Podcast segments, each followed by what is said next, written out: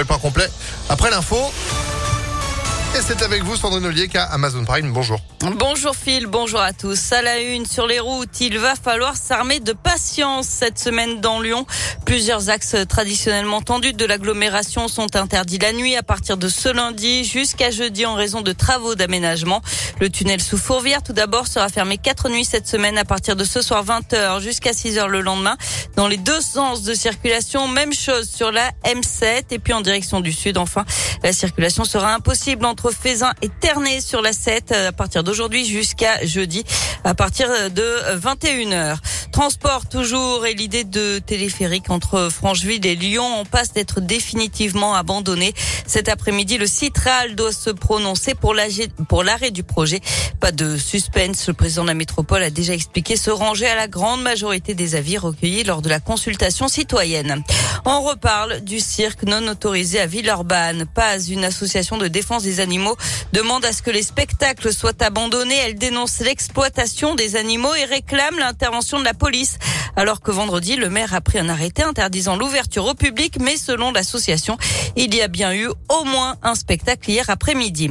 Le port du masque dans les transports, c'est terminé à partir d'aujourd'hui. Il n'est plus obligatoire, seulement recommandé. Une mesure prise grâce à l'amélioration de la situation sanitaire. Le nombre de nouvelles contaminations et d'hospitalisations à cause du Covid est en baisse de plus de 20% en une semaine en France. Qui pour remplacer Jean Castex à Matignon? L'actuel Premier ministre devrait donner sa démission dans la journée. On pourrait connaître son successeur aujourd'hui. Une étude menée dans un collège de Lyon pour la lutte contre les UV qui, on le sait, sont responsables de cancer de la peau, souvent des années après l'exposition. D'où parfois la difficulté à faire passer les messages de prévention auprès des enfants et des adolescents. Une équipe du centre Léon Bérard a donc sollicité la participation d'élèves du collège Aragon à Vénissieux. Une cinquantaine de collégiens de 5e ont accepté de porter autour du bras un dosimètre de la taille d'un petit téléphone portable. Ces appareils enregistrent toutes les deux secondes des données de mesure. Astrid Coste, épidémiologiste, est l'une des deux scientifiques qui mènent cette étude. Ce collège, on l'a ciblé parce qu'il allait recevoir un préau dans l'année. Donc, on est déjà venu en septembre faire des premières mesures dans deux classes de cinquième. Donc, on leur fait porter des dosimètres et on a aussi mis des dosimètres euh, dans la cour pour avoir des points de référence de l'UV ambiant et de la part du UV que les enfants recevaient par rapport à ces UV ambiants dans la cour. Donc, on a fait cette première phase avant la mise en place du préau. Et là, on est revenu pour euh, faire une deuxième phase de mesures après l'installation du préau pour comparer ces mesures.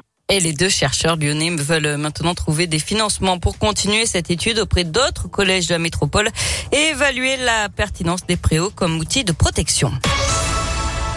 On passe au sport avec du tennis. Le premier tour de l'Open Park Auvergne-Rhône-Alpes à Lyon avec sur les cours aujourd'hui Tsonga, Humbert, Pouille et Gilles Simon. Et puis en foot, une lyonnaise récompensée au trophée UNFP hier soir.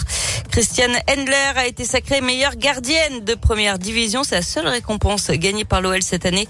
Le Parisien Kylian Mbappé a été sacré meilleur joueur de Ligue 1. une fois de plus pour lui. Merci beaucoup Sandrine. L'info continue sur impactfm.fr. Vous êtes de retour à 10h. À tout à l'heure. Allez, 9h34. Météo